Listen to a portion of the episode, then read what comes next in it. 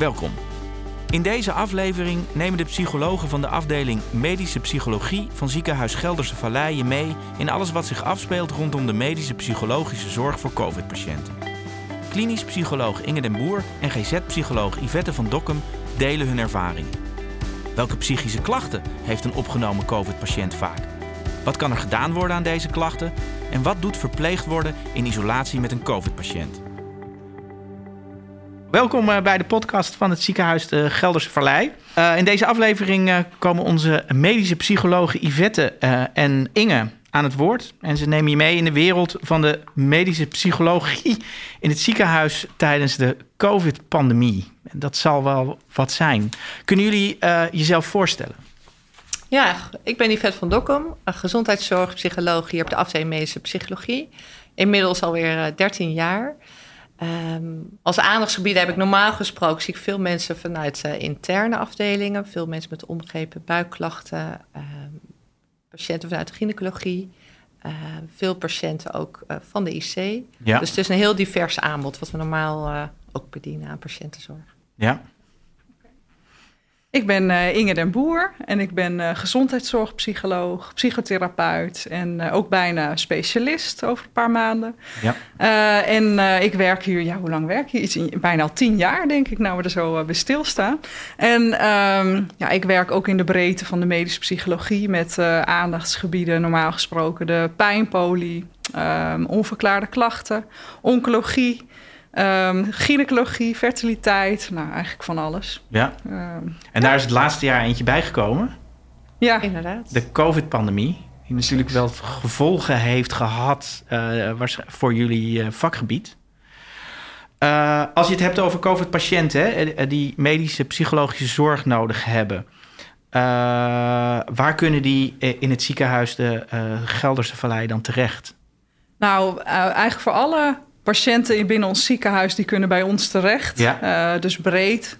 Over het algemeen gaat dat via een aanmelding vanuit een artsassistent of vanuit een arts. Ja. Die melden die patiënt dan bij ons aan en dan gaan wij daar contact mee leggen. En dat kan zijn op polyklinisch, als het om polyklinische patiënten gaat. Maar veel klinisch, de COVID-patiënt klinisch zien wij dan natuurlijk in dit geval. Ja, ja. Ja. En wat doen jullie dan specifiek hè, als afdeling medische psychologie voor die patiënten met psychische klachten? Nou, in feite bedienen we normaal gesproken ook de mensen die hier, de patiënten die opgenomen zijn op de afdeling. Dus in die zin is dat niet heel veel anders nu. Nu is daar natuurlijk een nieuw ziektebeeld bijgekomen. Dus we bieden psychologische behandeling op het moment dat de patiënt dat nodig heeft. Ja. En we kijken ook altijd mee breder. Dus wat is er voor het team nodig om de patiënt zo goed mogelijk te kunnen behandelen? Ja, want het zijn natuurlijk opgenomen COVID-patiënten die psychische klachten hebben. Op wat voor manier maken jullie dan contact met die mensen? Die liggen op een afdeling, soms ook dan in isolatie. Hoe werkt dat contact met die patiënten?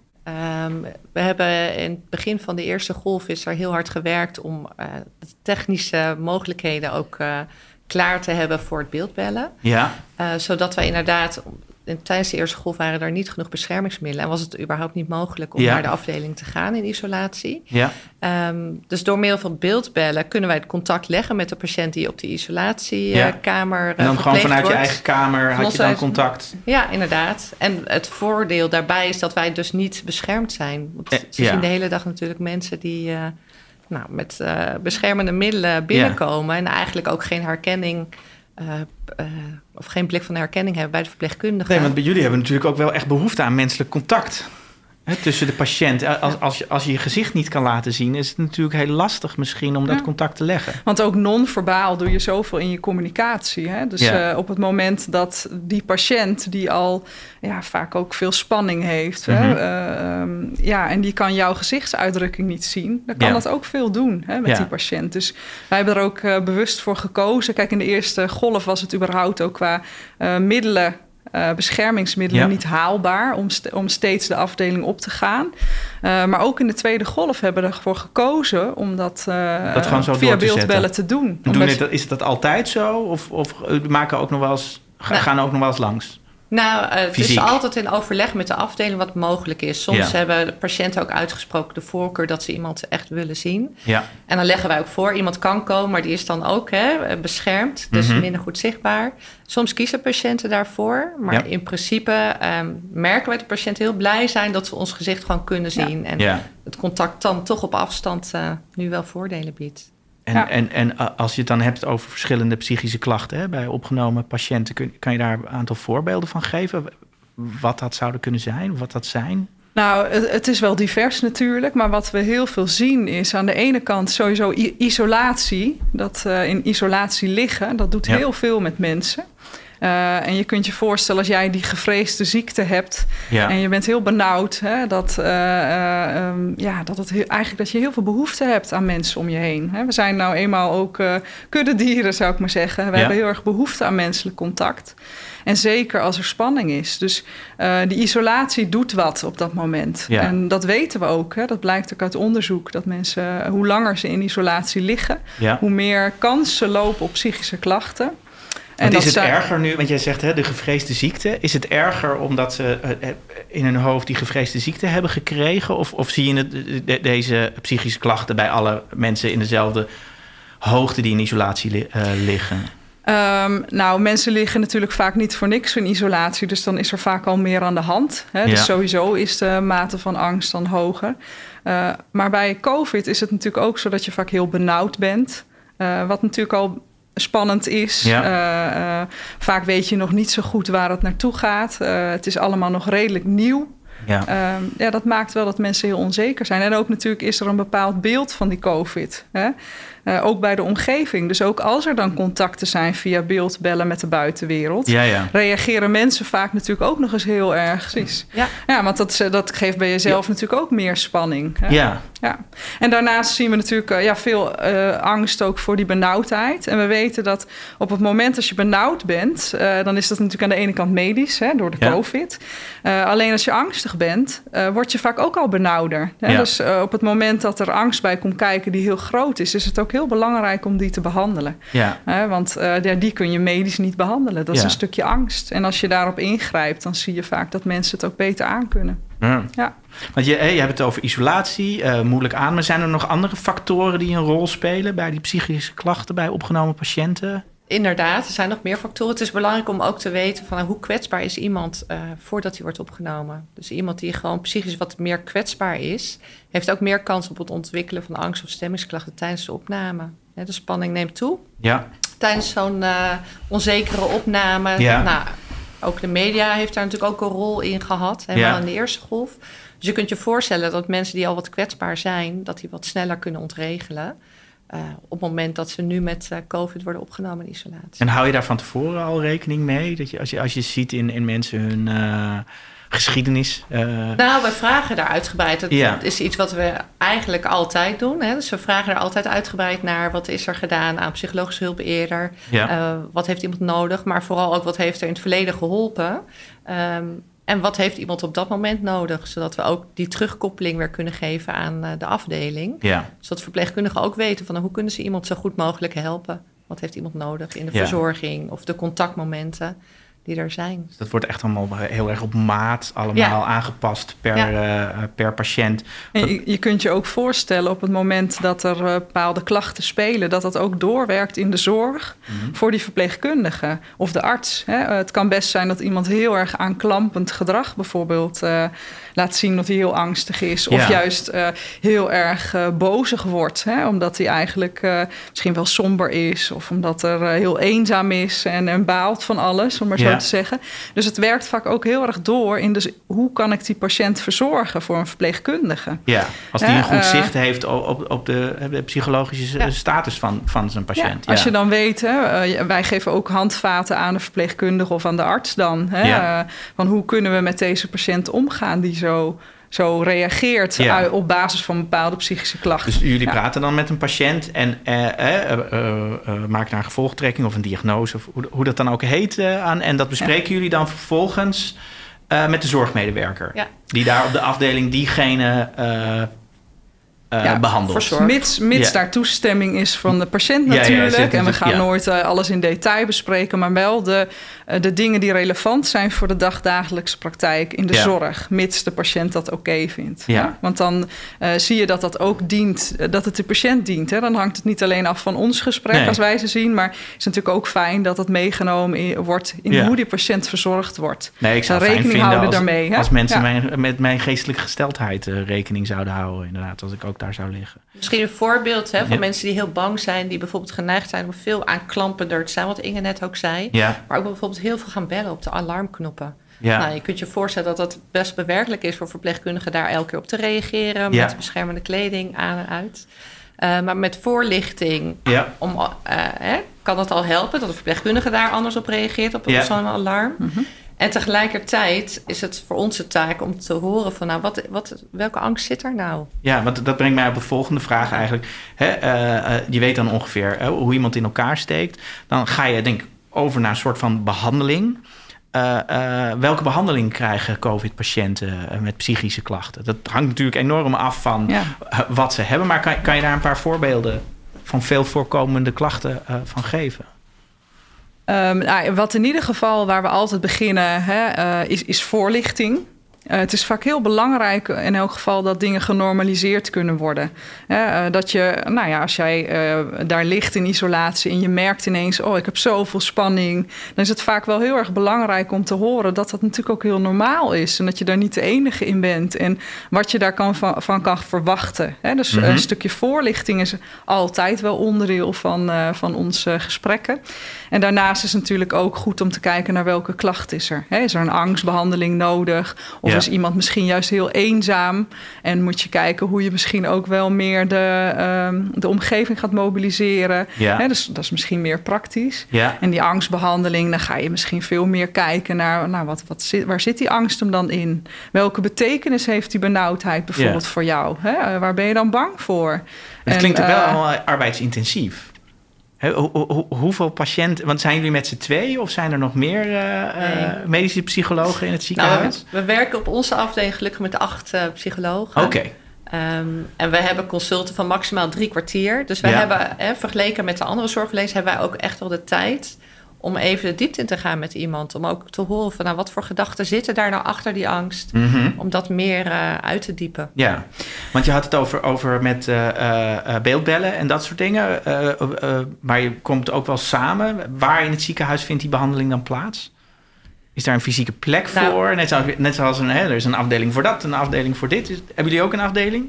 Ja, zeker. De afdeling medische psychologie. Ja. Dus we hebben gewoon een afdeling hier in het ziekenhuis. Bij klinische patiënten gaan we normaal gesproken altijd naar de klinische patiënt toe. Ja. In deze COVID-periode gaat het dan via beeldbellen. Dus zitten wij op onze eigen kamer te beeldbellen met de patiënt. Die dan ook via een bedside terminal heet dat dan. Dus dat ook een schermpje heeft en ons kan zien vanuit zijn eigen bed. Moesten jullie aan wennen aan dat beeldbellen? Ja. Ben je er ondertussen aan gewend? Ja, we zijn eraan gewend. En ik moet zeggen dat ik toch wel heel positief ben. Ik was aanvankelijk wat sceptisch. Van, je mist toch ook informatie. Ja. Maar je merkt ook wel eens dat de afstand... of dat het toch makkelijker is. Omdat er geen fysieke afstand is. En mensen gewoon wat sneller to the point komen. En, opener zijn ook? Ja, toch ook. Dus, ja, herkenbaar. Ja, ik ook. En na de opname, als mensen weer naar huis gaan, zien jullie patiënten dan? Blijft die behandeling dan doorgaan? Hoe vaak zien jullie die patiënten nog daarna? Ja, ook dat is heel erg afhankelijk van wat er natuurlijk aan de hand is. Hè? Ja. Sommige patiënten zien we alleen maar klinisch misschien. Hè? Omdat dat voldoende is en het echt te maken had met die opname. Maar het kan ook zien dat we mensen nog daarna. Het kan ook zijn dat we daarna nog mensen zien. Ja. Bijvoorbeeld stel dat iemand een nare ervaring heeft gehad tijdens de opname. Iets als heel onprettig heeft ervaren. En iemand blijft daar last van houden als hij weer thuis is. En dat beeld blijft maar doorzingen in iemands hoofd. Ja, dan is het natuurlijk heel belangrijk dat we dat behandelen. Ja, en dan doen we ook een traumabehandeling, bijvoorbeeld met EMDR. Of wordt het dan overgegeven naar een andere psycholoog? Of blijven jullie ze onder jullie hoede? Nou, het wisselt een beetje waar iemand naartoe gaat. Bij deze COVID-patiënten zie je ook dat een deel gaat de revalidatietraject volgen nadien. Ja. En daar werken ze ook weer multidisciplinair met psychologen. Dus dan wordt dat stukje meegenomen en gewoon klinisch daar gedaan. Ja. Maar het kan ook via een route zijn dat mensen eerst thuis herstellen. Eigenlijk daarna meer ruimte krijgen voor die verwerking. Ja. En worden ze ook wel eens opnieuw verwezen door de internist of een andere specialist hier in het ziekenhuis. En zien we ze toch weer hier polyklinisch. Ja, want ik lees als, dat ze PTSD kunnen krijgen. Welke andere psychische klachten die je een naam kan geven? Weet je, die ontwikkelen isolatiepatiënten zoal? Ja, dat kan ook een depressie zijn. Of eigenlijk is dat misschien niet zoveel anders dan andere patiënten per se. Ik denk dat we weten vanuit bijvoorbeeld andere patiënten die opgenomen zijn of op de IC opgenomen zijn, dat die ook meer kans lopen op depressie en op PTSS. En dat geldt eigenlijk voor de COVID-patiënt ook in die zin. Ja. Dus ik weet niet of dat per se zo... Hoe zie jij dat? Ja, ik zou nog denken, bij deze groep patiënten zie je natuurlijk dat binnen die eerste 3 maanden dat er ontzettend veel sprake is van vermoeidheid. Ja, dat zeker. En dat is natuurlijk wel anders als je aan het herstellen bent en je merkt, ik blijf maar zo moe. Ja. Daar kunnen mensen zich ook zorgen om maken. Van, klopt dat nou? Dus dat is wel anders aan deze groep. Ja. En er wordt momenteel ook onderzoek naar gedaan vanuit de AMC, van wat daar voor die groep de beste behandeling kan zijn. Want je wilt ook voorkomen dat mensen daardoor minder gaan doen en eigenlijk meer conditieverlies gaan krijgen. Ja, en een depressie en het is fors, hè? Want als je kijkt 3 maanden na de COVID, dan heeft zo ongeveer 60% nog last van die forse vermoeidheidsklachten. Ja. Dat is best een behoorlijk percentage. Ja, en we weten dat daar ook die factoren van, als je je zorgen maakt of inactiever wordt, een rol spelen bij de instandhouding van die vermoeidheid. Dus als je daar op tijd bij bent, dan kun je heel veel gedoe voorkomen natuurlijk. Ja. Dus dat is heel belangrijk. Die tijd verkorten. Ja, zeker. Ja. Wat zijn er nog meer behandelmethoden die op die psychische stress worden losgelaten? Dit zijn echt, lijkt mij hele... ingrijpende belevenissen, weet je. Hoe maak je dat voor mensen dat je dat aan kan? We hebben op de afdeling wordt er altijd een dagboekje ook uitgedeeld voor IC-patiënten. Dus er wordt familie gevraagd om een dagboekje vanaf dag 1 bij te houden, eventueel met foto's.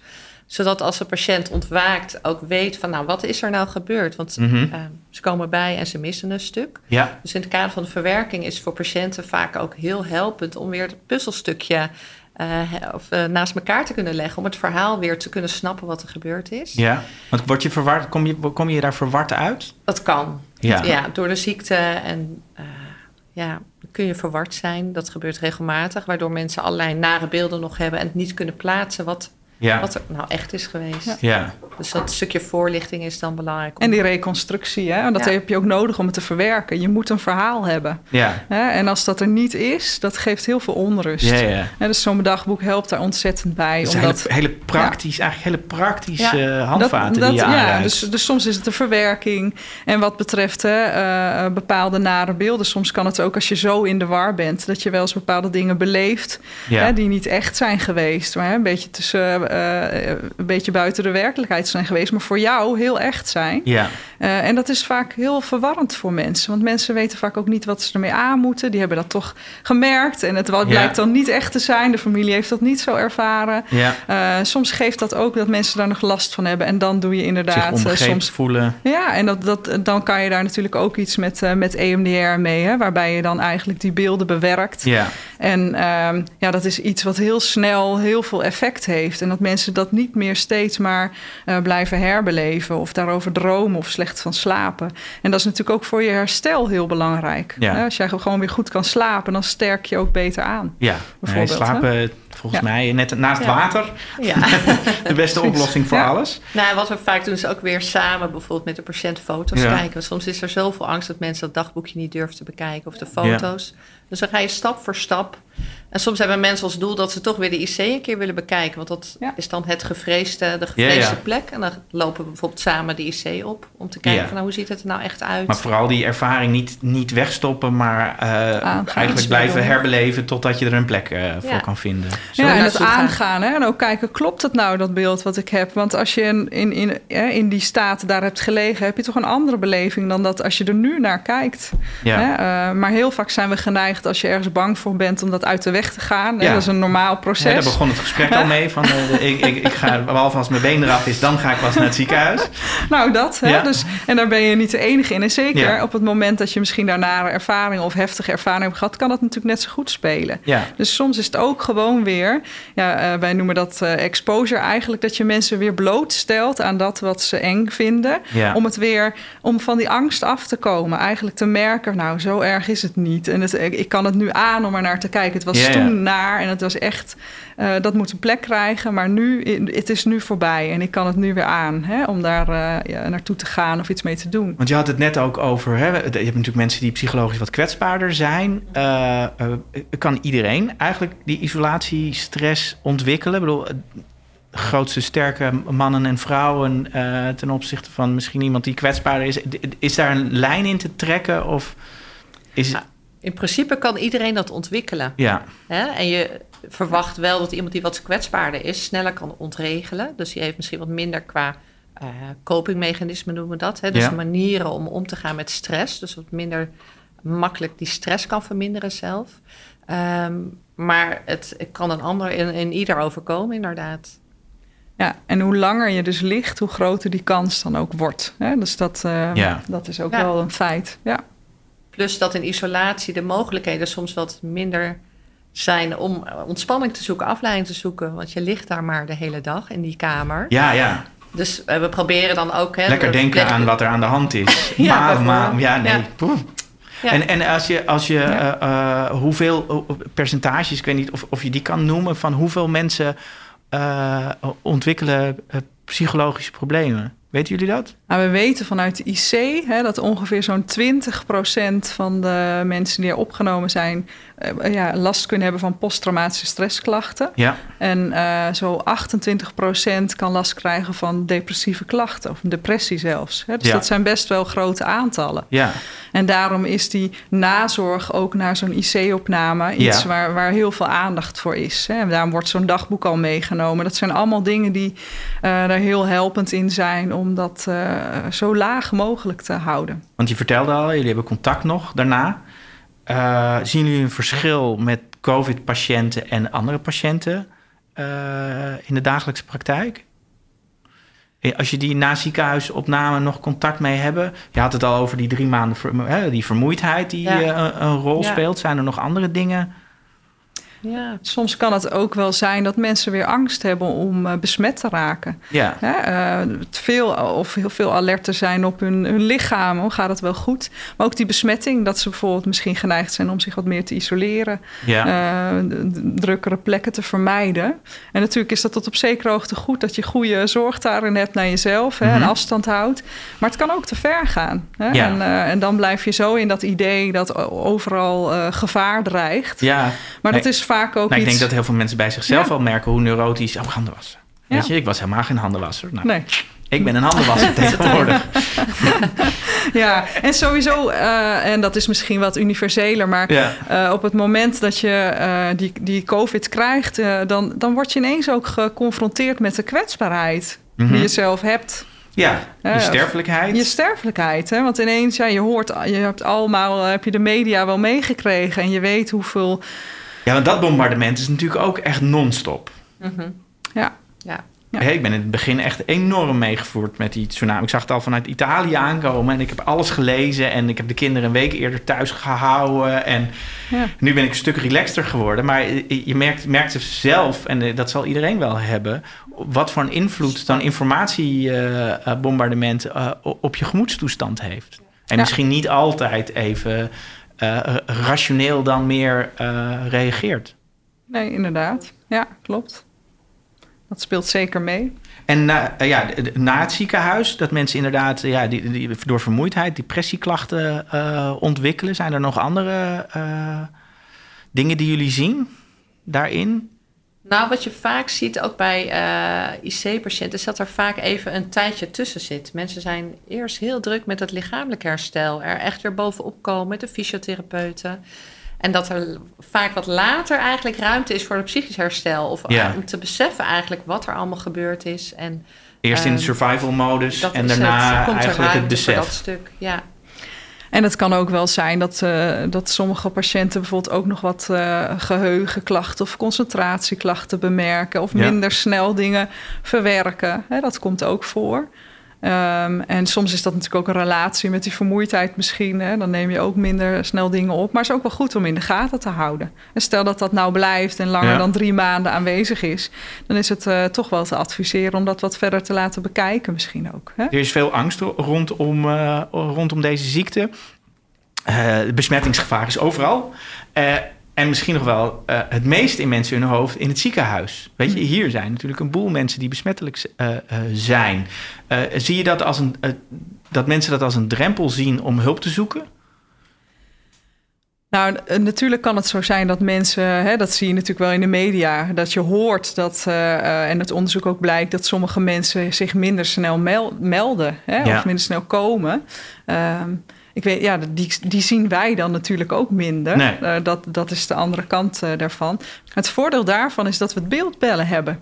Ja. Dus dat we eigenlijk ook heel veilig in die zin sowieso mensen kunnen spreken. En het is denk ik goed om te beseffen dat wij in het ziekenhuis natuurlijk eigenlijk alle maximale middelen inzetten. Hè? De mensen die COVID hebben, die worden geïsoleerd. Die liggen echt apart. Als er enige verdenking is, word je ook apart gelegd. Ja. Alle medewerkers en patiënten of bezoekers die hier binnenkomen worden gescreend. Die krijgen een mondkapje op, passen handhygiëne toe. Er wordt heel erg gezien ook van houden we de afstand goed. Hè, ook in de consulten worden de mondkapjes gebruikt. Of anders als het niet binnen de 1,5 meter helemaal zou passen. Ja. Dus er wordt heel veel rekening mee gehouden. Omdat je natuurlijk weet als ziekenhuis zijnde dat er een kwetsbare groep ook in het ziekenhuis komt. Dus je hebt de verantwoordelijkheid om daar natuurlijk heel zorgvuldig mee om te gaan. Maar dat is natuurlijk nooit anders geweest. Ik bedoel, het ziekenhuis is natuurlijk ook het toonbeeld van hygiëne geweest. Want je leest over resistente bacteriën en allemaal dat soort dingen. Jullie zijn altijd druk bezig volgens mij om dat buiten de deur te houden. Ja. Denken jullie dat die beeldconsults... en dat is natuurlijk ook in een werksituatie. Hè, je ziet al dat bedrijven gewoon hun kantoorpanden te huur zetten. Omdat bijvoorbeeld productiviteit bij veel bedrijven gaat omhoog door mensen die thuis zitten te werken. En denken jullie dat bij jullie ook het beeldbellen een vaste rol gaat krijgen in het contact met patiënten? Dat blijft? Hè? Als we straks allemaal gevaccineerd zijn en gewoon allemaal weer mogen knuffelen en allemaal dat soort dingen. Nou ja, deels zien we dat nu al. Dat we dus mensen hebben met andere multiresistente bacteriën. Dat daar nu ook beeldbellen wordt toegepast door bij onze collega's. Ja. En je kunt je voorstellen bij mensen die bijvoorbeeld te ziek zijn om naar het ziekenhuis te komen voor een polyklinisch consult. Dat ze dan in plaats van bellen nu mooi kunnen beeldbellen. Ja. Maar er gaat toch uiteindelijk niks boven dat toch ook dat persoonlijke contact in ons vak. Dus wij gaan, als het weer kan, toch weer langs de bedden en laten mensen op onze afdeling komen. Ja. Je hebt gewoon veel meer mogelijkheden. En daarmee kan je veel meer aansluiten bij wat bij die patiënt past. En soms, als het dan een patiënt zou zijn die het ziekenhuis niet indurft, of dat nou COVID gerelateerd is of daarbuiten, dan kun je iemand wel gewoon helpen. Hè? Ja. En heb je gewoon alle mogelijkheden wat bij iemand ook past. Dus ik denk dat echt wel winst is. Want toen die COVID er nog niet was, dan was het natuurlijk een beetje de beeldbellen. Je wil puur contact en nu moest je wel. Yeah. Waardoor je eigenlijk ook echt je eigen gedachten daarover ook wel een beetje moest gaan toetsen. En dat het toch meer oplevert dan dat je had gedacht. Zeg maar. En voor jezelf, want ik vind altijd echt de hele dag in dat soort Zoom-calls zitten en zo echt heel vermoeiend. Je moet geconcentreerder zijn. Ik noem het ook altijd, het is echt hele saaie televisie kijken de hele dag. Er gebeurt niet zoveel, ik zie alleen maar pratende hoofden. Ja. Is dat voor jullie ook zwaarder? Het is intensiever, zo ervaar ik het wel. Ja. Ons werk bestaat buiten de individuele gesprekken ook uit meer. Dus we zijn ook veel naar afdelingen of overleggen. Dus het is niet de hele dag alleen maar beeldbellen voor ons. Nou, dank jullie wel. Ja. Ik heb weer veel bijgeleerd vandaag. Graag gedaan, bedankt voor het gesprek. Ja.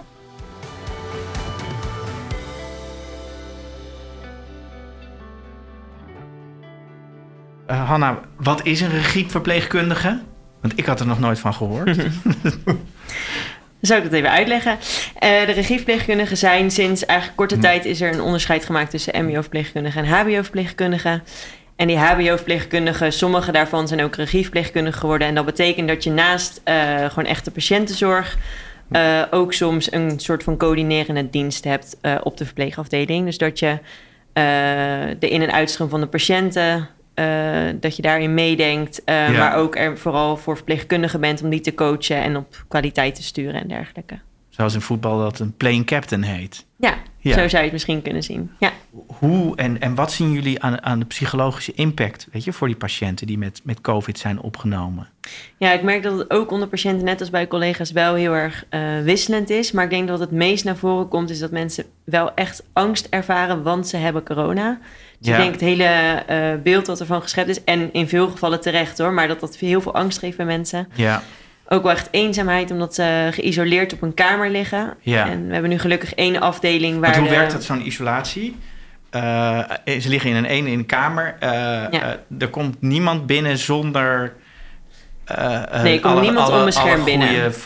Juiste voorbereidingen. Klopt, nee. Ja. En hoe vaak komt er dan iemand binnen op een dag?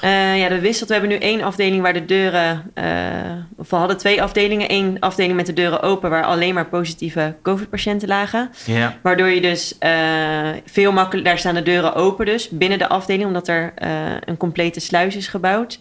En dan zien ze dus wel veel meer mensen... omdat je dus heel makkelijk van de ene naar de andere kamer kan gaan. Ja. Op een andere afdeling, daar zijn echt de deuren dicht. En daar merk je dat de drempel toch hoger is om een nieuwe kamer op te gaan. Ja. Helaas. En wat merk je dan aan die patiënten als je binnenkomt? Sommigen, weet je? Veel hebben heel erg de behoefte om een gesprekje te voeren. En echt, die proberen je echt wel vast te houden. En ze echt even bij je te hebben, zeg maar. Want wat doen ze dan de hele dag? Televisie kijken of op hun telefoon? Ja, veel slapen, rusten, En gelukkig nu tijdens de tweede golf mogen ze wel bezoek ontvangen... omdat we voldoende beschermingsmateriaal hebben. Dus 1 keer per dag mogen ze 1 bezoeker ontvangen. En dat is voor mensen ook wel echt een lichtpunt. Ja, want ik kan me voorstellen... zeker in ieder geval bij die open afdeling ben je snel bij iemand... maar als iemand benauwd wordt... of is er dan altijd wel iemand in een beschermend pak... die snel kan reageren? Ja, we zorgen wel dat er ook op de afdeling met de gesloten deuren... wel altijd natuurlijk mensen... achter daar in die ruimte zijn. Ja. Alleen is het daarbij wel echt lastig... zeker als mensen niet adequaat zijn... of een delier hebben om dan toch snel genoeg te handelen... en op tijd binnen te zijn. Ja, zeker. Ja. Je komt dan een boel angst en verdriet tegen. Dat vertel je al. Ik wou eigenlijk weten over wanneer jij denkt... dat de patiënt psychische ondersteuning nodig heeft. Hoe we daarop inspelen. Ja. Nou, ik denk... Dat we wel daar met elkaar ook over hebben... van hoe zit die patiënt erbij... en zien we daarbij ander gedrag dan bijvoorbeeld aan het begin van die opname. Bijvoorbeeld het kan zijn dat iemand tijdens de opname... steeds meer gaat bellen omdat hij angstiger wordt of iets dergelijks. En ik denk dat voor ons wel signalen zijn om aan de bel te trekken... om ook voor die patiënt medische psychologie in consult te vragen in zo'n geval. Ja. En die psychische stress, hè, zit die... Nou ja, dat is hem niet het goede woord... in de weg zitten. Maar hoe bemoeilijkt die psychische stress... bij COVID-patiënten jullie werk als verpleegkundige? Is dat anders dan bij andere... Nou, ik vind dat het... persoonlijk vind ik niet dat het bemoeilijk... maar dat het juist een heel mooi stukje van je werk is. Maar ik zie wel ook bij veel collega's... dat ze al weinig tijd ervaren voor de patiënt. En als dus ook dan patiënten nog eens angstig zijn... en behoefte hebben aan een praatje... en je echt wel aanklampen op een dag of als je binnen bent... dat wel voor meer werkdruk zorgt... omdat je ook daar druk mee bent... en je wel die zorg wil bieden aan zo'n patiënt. Ja. Hoe gaat dat dan onderling? Je had al het over buddy-systeem... dus dan ga ik natuurlijk straks vragen wat dat dan allemaal is. En van die verpleging is veel gevraagd, weet je. Dat weten we allemaal. Tijdens de eerste COVID-golf... en toen werd er nog allemaal geklapt... en nu in de tweede golf... jij werkt als verpleegkundige daar. Hoe ervaar je het zelf? Weet je, hoe ervaar je zelf die stress of al die angst van mensen die het moeilijk hebben? Zelf ook alle mediadruk die er rondom dit onderwerp zit. Ja, hoe was je afgelopen jaar? Dat is eigenlijk denk ik gewoon het verhaal. De vraag... Ja, nou die bestond net als voor iedereen voor een groot deel inderdaad uit COVID. Ja. Ik moet zeggen dat als ik mezelf even vergelijk met andere collega's... dat ik het denk ik minder heftig heb ervaren... of niet zo heftig ervaar. En dat komt denk ik vooral omdat ik veel steun van thuis ervaar en van mensen om me heen. En uit mijn geloof of over te praten met andere mensen en dat soort dingen. Ja. Ik kan me ook voorstellen, dit is wel waarvoor je het doet. Ja, ik vind het een hele mooie zorg. Ja. En het beeld is, het ziektebeeld is grillig en we weten niet wat het precies is. Nog steeds misschien niet. En het kan nog steeds zich heel grillig uitpakken. Ja. Alleen, het is wel hele mooie zorg. Je bent dicht bij je patiënt. Je ziet je patiënt automatisch veel. En zij zien naast jou verder weinig andere mensen. Waardoor je ook op mentaal vlak zo'n patiënt wel heel erg bij kan staan. En dat maakt het wel hele mooie zorg.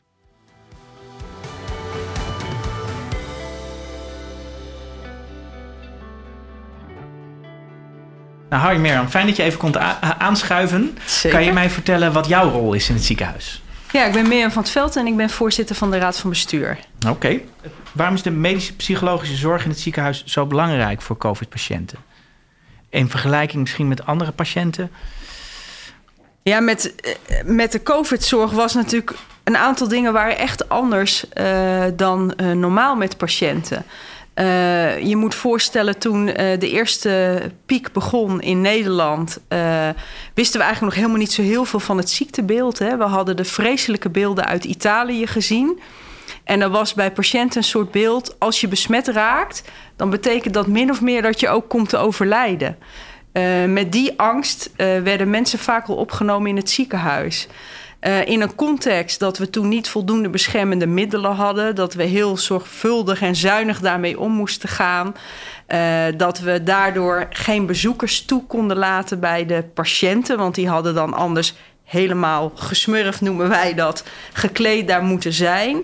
Dan lig je daar op een kamer met een dichte deur vanwege het besmettingsgevaar. Dan kan je geen bezoek ontvangen. Dan lig je de hele dag naar de tv te kijken, waarin je het ene gruwelijke beeld naar het andere beeld zag. Dat doet mentaal wel wat met mensen. En dat natuurlijk hebben onze artsen en verpleegkundigen heel veel geprobeerd om aandacht te hebben voor mensen, goede zorg te leveren. Maar er is toch iets extra's nodig. En dat is toch wel echt de zorg van psychologen die ook het juiste gesprek daarover kunnen voeren en ook die angst die eronder liggend is kunnen adresseren. Welke bijdrage heeft de afdeling medische psychologie in de COVID-periode kunnen leveren? Nou, zij zijn dus heel laagdrempelig met patiënten in gesprek gegaan over onderliggende angst, over de ziekte. En dat was voor mensen heel erg belangrijk. Je moet je ook voorstellen dat het personeel wat op de afdeling werkte, verpleegkundigen, artsen, zorgassistenten, die waren helemaal ingepakt. Hè, met mondmaskers op, brillen op. Die zijn bijna onherkenbaar. Ik heb zelf ook een patiënt via beeldbellen gesproken. En die zei, ja, het waren net allemaal Donald Duckies. En je wist helemaal niet wie het was. Hè? En dus het was ook zo surrealistisch voor mensen. En dat je dan met een deskundige iemand die weet de juiste vragen te stellen, die mensen ook soms over een drempel helpt om wel over hun emoties en angsten te praten, dat is heel erg belangrijk. Want anders is het een hele ervaring waar je heel erg getraumatiseerd van kunt raken. Want hebben jullie dat vanaf het begin af aan ingezet? Op die manier kwamen jullie er snel achter dat inderdaad al die ingepakte mensen en het gevoel dat extra psychologische zorg vereiste? Ja, daar kwamen we vrij snel achter. En ook dat geen contact hebben. Dus toen hebben we ook met gezwinde spoed is er een heel team opgezet om contact mogelijk te maken. Want het was natuurlijk zo min mogelijk mensen daar op de afdeling. Toen hebben we heel veel geïnvesteerd in beeldbellen. Dus dat je met videobellen een gezicht ziet in plaats van iemand helemaal met maskers en brillen en toeters en bellen. Dus toen hebben we heel snel geïnvesteerd in beeldbellen, zodat er toen en contact kon zijn met onze medisch psychologen en ook contact kon zijn met familie via beeldbellen. Ja. En dat is een hele wezenlijke stap en belangrijk geweest voor onze patiënten. Ja, want ik begreep ook dat het beeldbellen misschien in sommige situaties wel eigenlijk een betere resultaten soms opleverde in menselijk contact dan fysiek. Ja, omdat je kon elkaar even aankijken. Hè? Ja. Ik bedoel, als je het moeilijk hebt of als je een moeilijk gesprek moet voeren, dan is het fijner als je elkaar toch echt even in de ogen kan kijken. Ja. En dit was dan niet heel letterlijk, maar via het scherm is dat toch persoonlijker dan dat je dat met allemaal brillen en maskers en mutsen op moet doen, waarbij je bijna onherkenbaar bent. Laat ook weten wat je van de podcast vindt door een recensie achter te laten. Op deze manier kunnen nieuwe luisteraars de podcast makkelijker vinden. Wil je reageren op deze podcast? Laat een reactie achter of stuur een e-mail naar podcast@zgv.nl.